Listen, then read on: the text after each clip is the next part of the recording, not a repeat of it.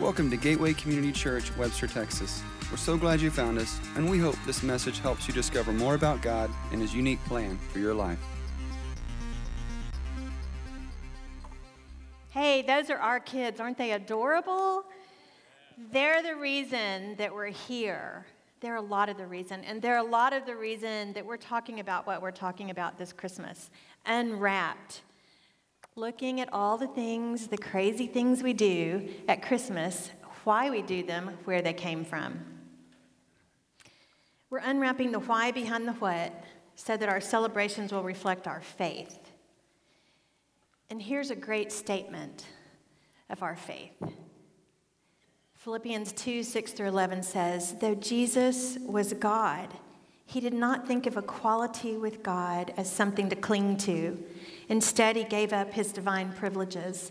He took the humble position of a slave and was born as a human being. Have we ever really understood what that means? That God, the creator of the universe, everything we think is so big, he came as a tiny and very poor and very humble baby.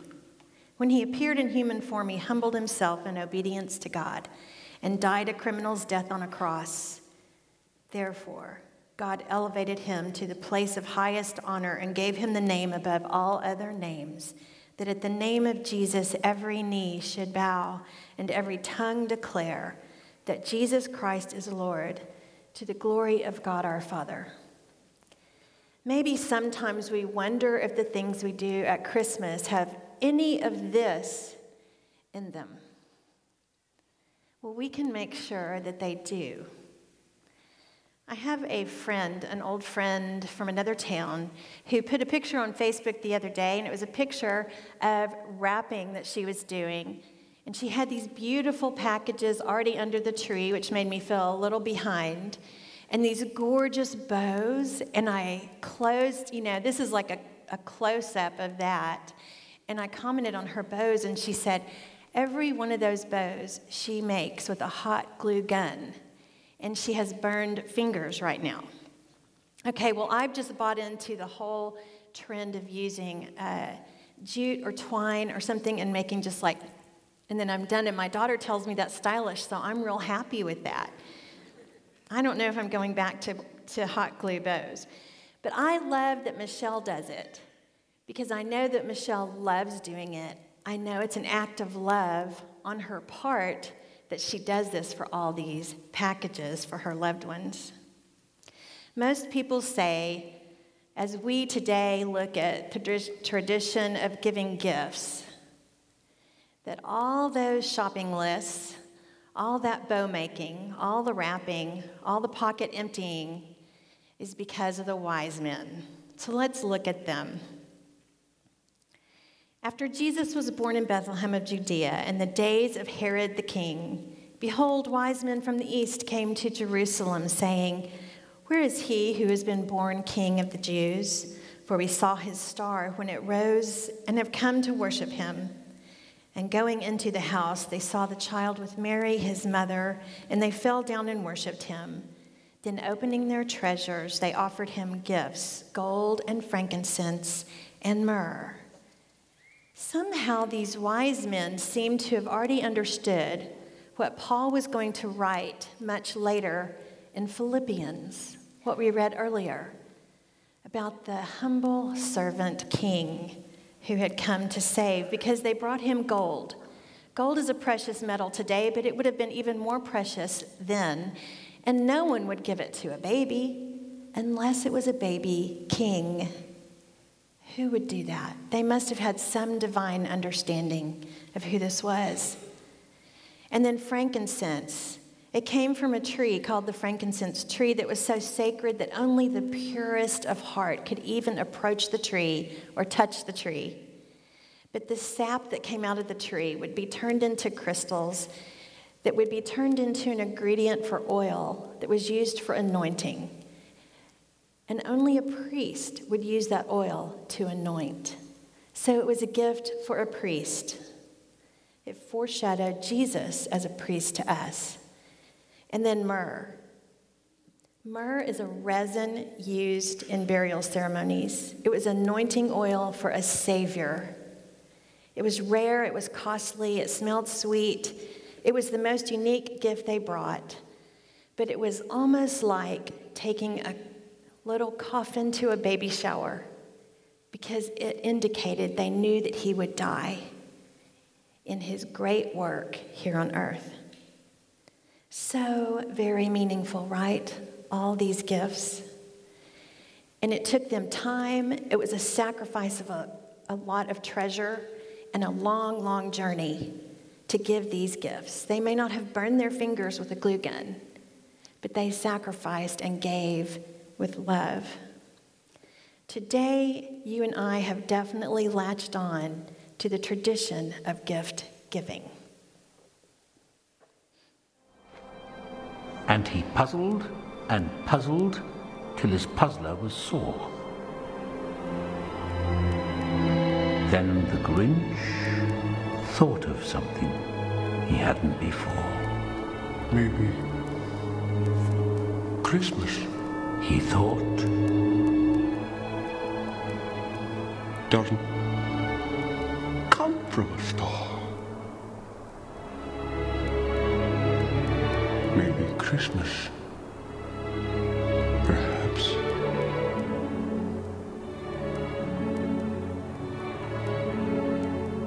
means a little bit more. Okay, I love that clip, but it's the wrong one. But yay, Grinch. Here's the clip it's the very, very beginning of the movie. And I don't remember movies. I think I remember them until I watch them again, and then I remember that I forgot them.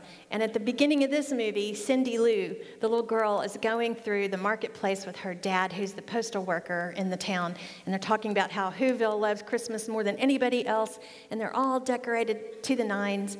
And her daddy is shopping and has this long list, and she's just trying to keep up with them. And at the very end of that clip, she, there's this bunch of packages, and he pulls one of them out, and her face is there. And she says, Dad, don't you think this is a little much?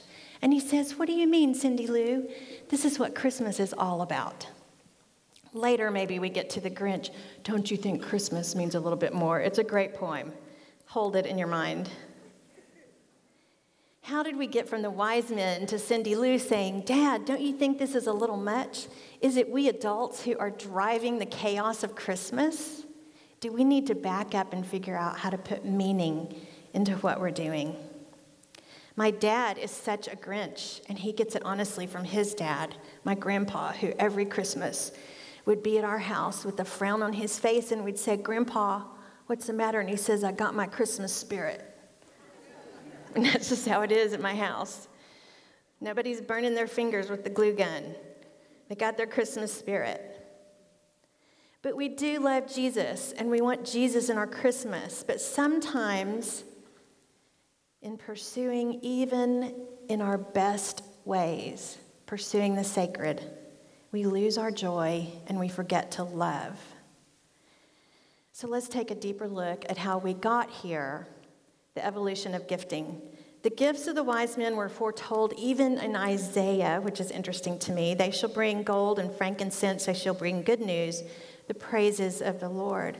But before Jesus and before that time, there was already gift giving going on at winter solstice, which is around the time of Christmas, December 21st, the shortest day of the year. The sun is out for the shortest period of time.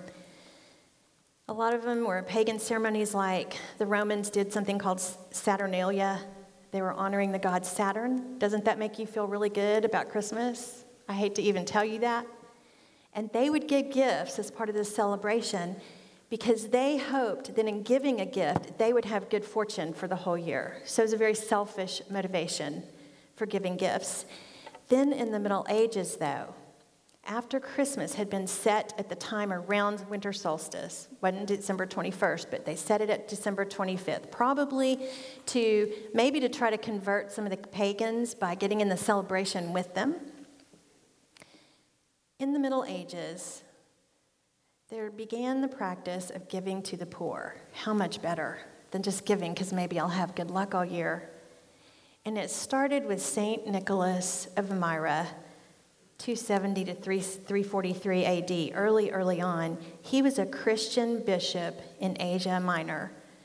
At the beginning of the fourth century, this legend about St. Nicholas, who was born very wealthy into a wealthy family, walking around in the snow and giving gifts to poor children along the way, became so popular that they began to cel- celebrate St. Nicholas Day to honor his death.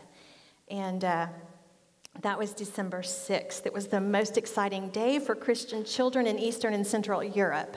So you can see it starting to creep from uh, Europe in a little bit. Then this kind gesture, as so many things are, good things become corrupted. Do you know what other rulers started to do? They decided that since the wise men took gifts to a king and they were ruling or governing over any area of land, that shouldn't people be bringing gifts to them as kings as well?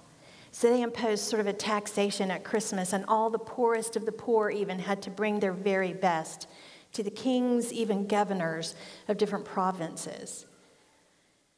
Fortunately, later in time, in the 900s, the 1000s, good King Wenceslaus, you've heard people sing about him. He took on some of the tradition of St. Nicholas and he started giving gifts to poor children in his kingdom, and he gave away firewood and food and clothing. And then William the Conqueror came, first Norman king of England, and he actually gave a large sum of money to the Pope. Whereas these rulers who had twisted the gift giving around had even charged the church at Christmas. The church had to give money to them as rulers. Jesus surely loves this kind of giving, though, to the poor. He says in Matthew, Whatever you did for the least of these, you have done for me. That's why we do giving at Gateway. You can find it on the coffee shop stage, and Christmas Eve to Starfish Kenya, our children at House of Hope, and monthly sponsorships. They mean so much, not only to the ones who receive, but they do even more for us who give. Can you believe that? Giving is a paradox. We think receiving will make us happy. That's why we make wish lists. But God knows it's the generous heart, it's the love of a hot glue bow that fills us up. The history of giving goes on in the 14 and 1500s, the time of Martin Luther. They gave anonymously, just like St. Nicholas, King Wenceslaus, and William the Conqueror. And then the Puritans came along. Pure Christianity. I love this thought, but look how far they took it. They did not agree with gift giving. If the wise men only brought gifts to Jesus and it was Jesus' birthday, why would we ourselves be the ones getting gifts? So they didn't give gifts to their children, they outlawed it. Do you see the public notice? Um, they even had this old, this is an old original notice that said you could be fined for exchanging gifts and greetings, for celebrating Christmas by dressing up in fine clothing. I think of it as kind of the whole idea of God's name is so sacred, you don't even want to say it out loud. And in the Old Testament, it became YHWH. Yahweh, but people didn't even want to say his name out loud because it was so sacred. I think that's how they felt about Christmas. Because Christmas is a paradox, isn't it? We think of it as a time of joy and celebration, but why did Jesus have to come? Because this world is so corrupted. Like those rulers who twisted the scriptures, they twisted the giving so that the poor had to give to the rich. We ourselves are a world of twisted souls. It is the saddest reality that we will ever encounter that we are fallen people. And so Christ came as a little baby to help fix that. And then we celebrate. So it's all of those things in one. Some families, though, um, began would give their children little gifts around January, was in January in, in Epiphany, January 6th. That was considered to be 12 days after Jesus was born. And legend had it that the wise men arrived on that day and gave their gifts to Jesus. But we know, because last year I gave you a quiz on the wise men, I know you remember all of it, that they couldn't have gotten there by then. But that doesn't matter. The legend is good, it's symbolic. Eventually, the Puritans were overridden. After the American Revolution, people did begin to celebrate Christmas. And in the 1820s, everything changed with Clarke, Clement Clarke Moore's "'Twas the Night Before Christmas." We're all familiar with that tale. All of a sudden, children were being read a book in which they were being told in actual print that they were supposed to receive gifts on Christmas Eve or Christmas morning. And so, what happened? All the parents had to coalesce into that one time Santa came on Christmas Eve, right? Charles Dickens' A Christmas Carol cemented that even more. Scrooge came about just in time on Christmas Eve, Christmas morning, didn't he? And Tiny Tim said, God bless us, everyone. And so, with these two writings, the retailers of the time could smell a profit, and they started decorating their store windows and offering special sales. Santa began showing up, making special visits in stores just after the Civil War. And America became the center of a thriving Christmas gift giving universe. Christmas presents caught on in England in the 1880s. And in the 1900s, the season started getting longer because of World War II. If you wanted your soldier on the battlefield half a world away to get a Christmas gift in time for the holiday, you had to mail it at least, well, you had to mail it very early, the post office said. And so it backed Christmas up to Thanksgiving. That's why we now have Christmas decorations starting at least at Thanksgiving, and the whole season is a month long. It's interesting to know that everybody used to wrap their gifts in white tissue paper until this one store, the Hall Brothers store, ran out of white tissue paper one year. And so they started handing people these printed pieces of paper to wrap their gifts in that were supposed to be envelope liners. And it became so popular, they started printing more of that and selling it to wrap gifts in. And that store later became Hallmark. So there's a reason you watch Hallmark movies at Christmas, right? It's all about the wrapping paper. Today, shoppers spend more than $4 billion per Christmas shopping day, per day, or about $2.8 million each minute during the holiday season in the US alone. The average person in the US spends uh, more than $1,000 on Christmas gifts. That sounds low to me. Um, the Puritans would be appalled about this, wouldn't they? My father and grandfather are appalled about this. Yet, it can be redeemed. There's so much more to Christmas giving than dollars and cents. A lot of times we just think of it as commercialism, we think of the stress. But when put in the proper perspective, these presents can open the door to sharing about the real meaning of Christmas, to um, helping people understand that Christ came not to take, but to give, and that his gift was the ultimate sacrifice.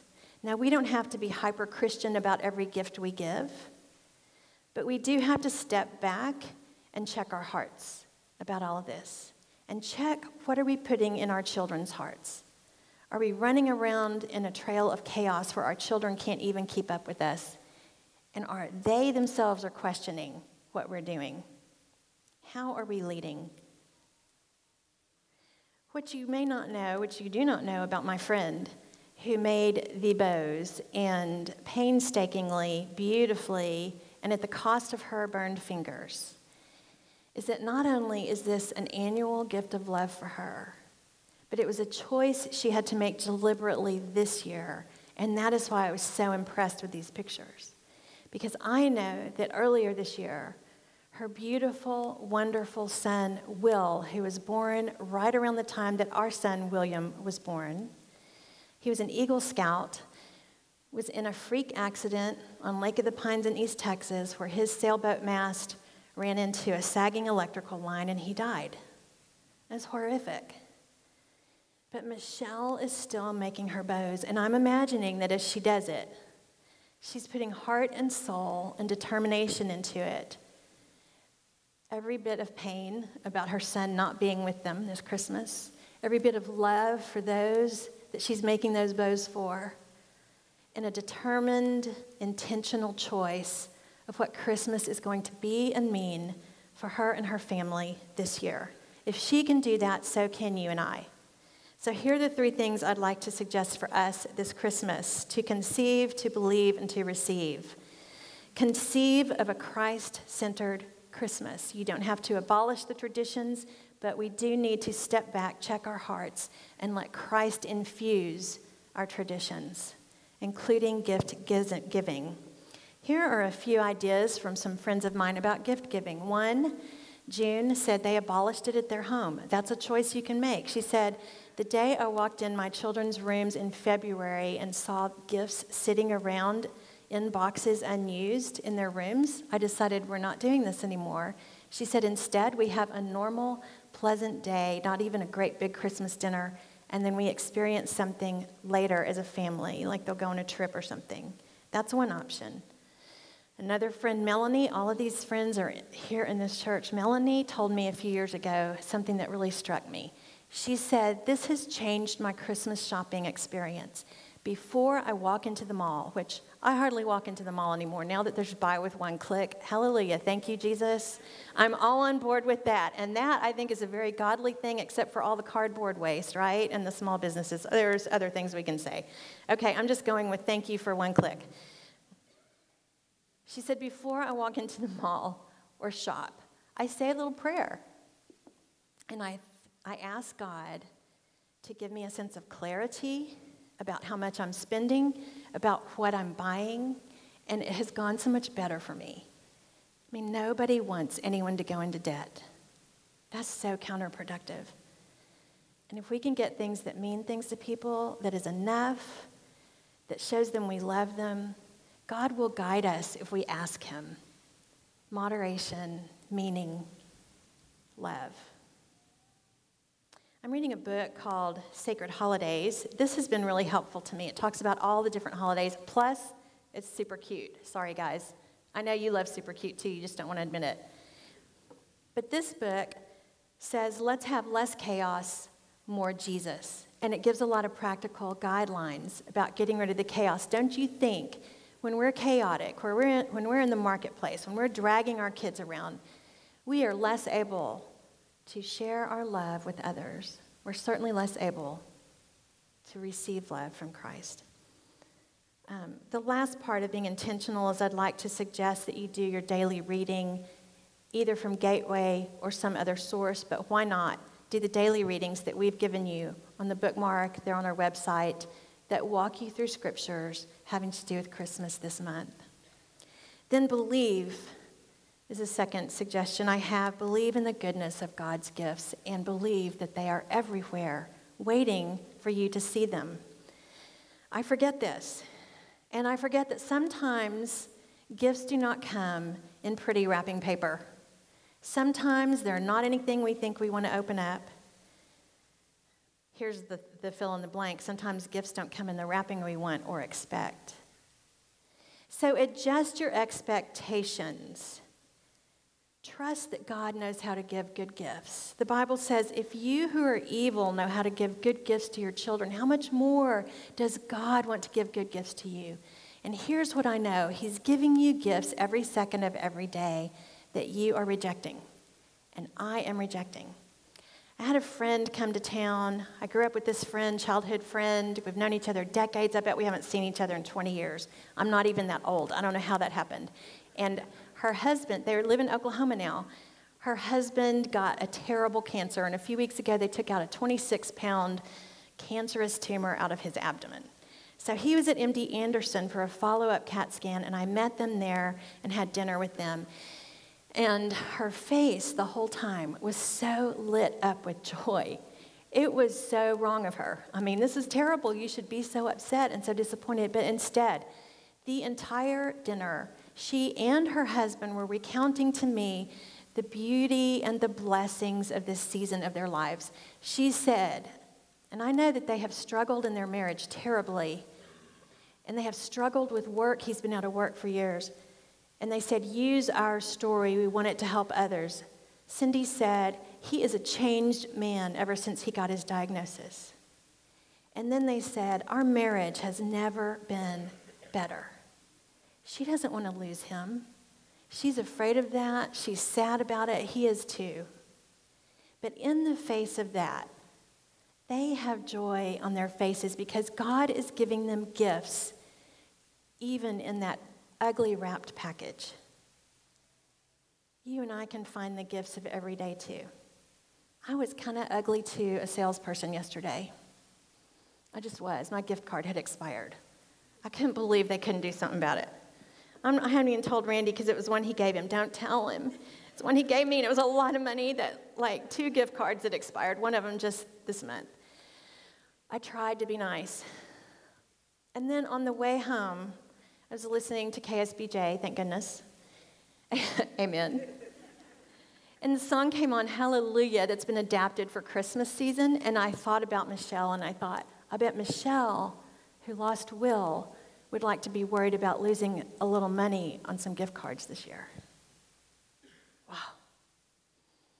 Gifts. God is giving us gifts. I have breath in my lungs. I have whatever children I have. Whatever I don't have, I have something else. And no matter what, we have the reality of the baby in the manger that we never have been able to quite take in. So just work on that if you're feeling empty this Christmas. Just work on that. That will absolutely explode your soul. Believe in the goodness of God's gifts. expect them. Look for them. They're everywhere. Mary and Joseph, they're a great example. They were all set up for a good life, a cute little house, a little family. All of a sudden, they're thrown into this scandalous situation. She's expecting a baby. Horrible for the time. They just have to be outcasts. But look at the gift from that ugly seeming wrapper the gift that tops all gifts of all time the Christ child. They were the parents of God. You know, Mary, did you know that line? When you kiss, Mary, did you know when you kiss the face of that baby, you're kissing the face of God? That always gets me. Thanks be to God for his indescribable gift. Finally, receive what God is giving you.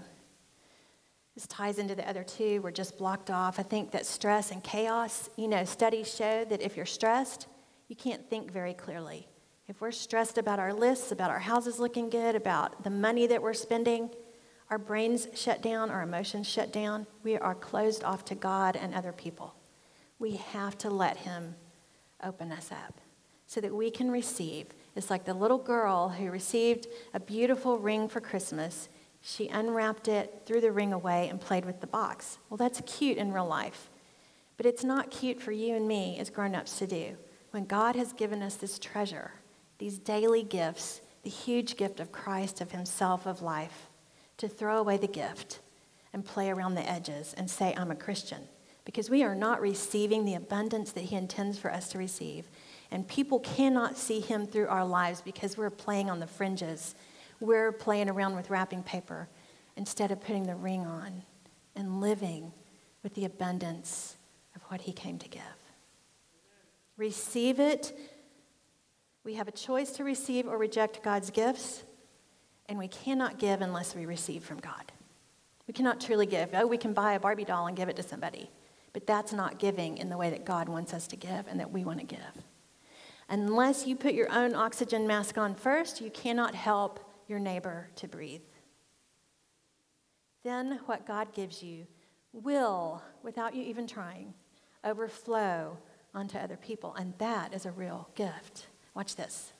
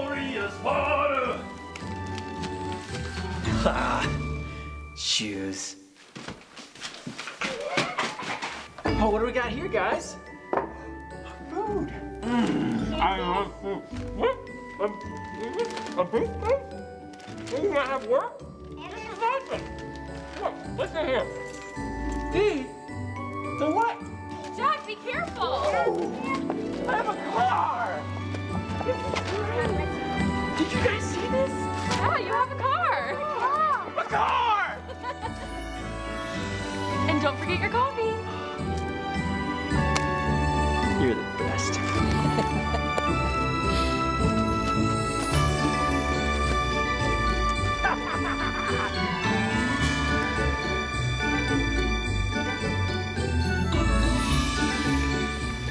Amen.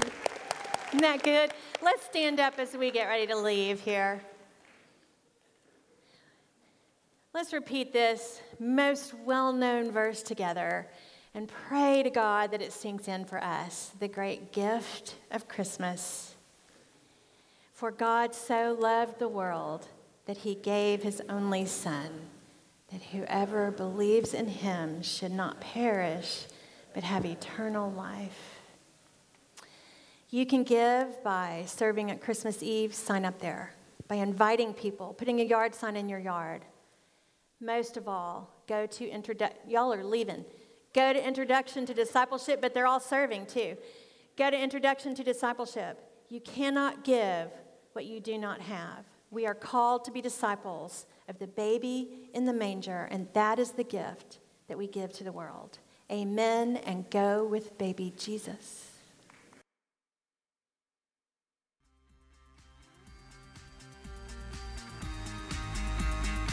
To learn more about us, visit www.gateway-community.org. Welcome to your journey.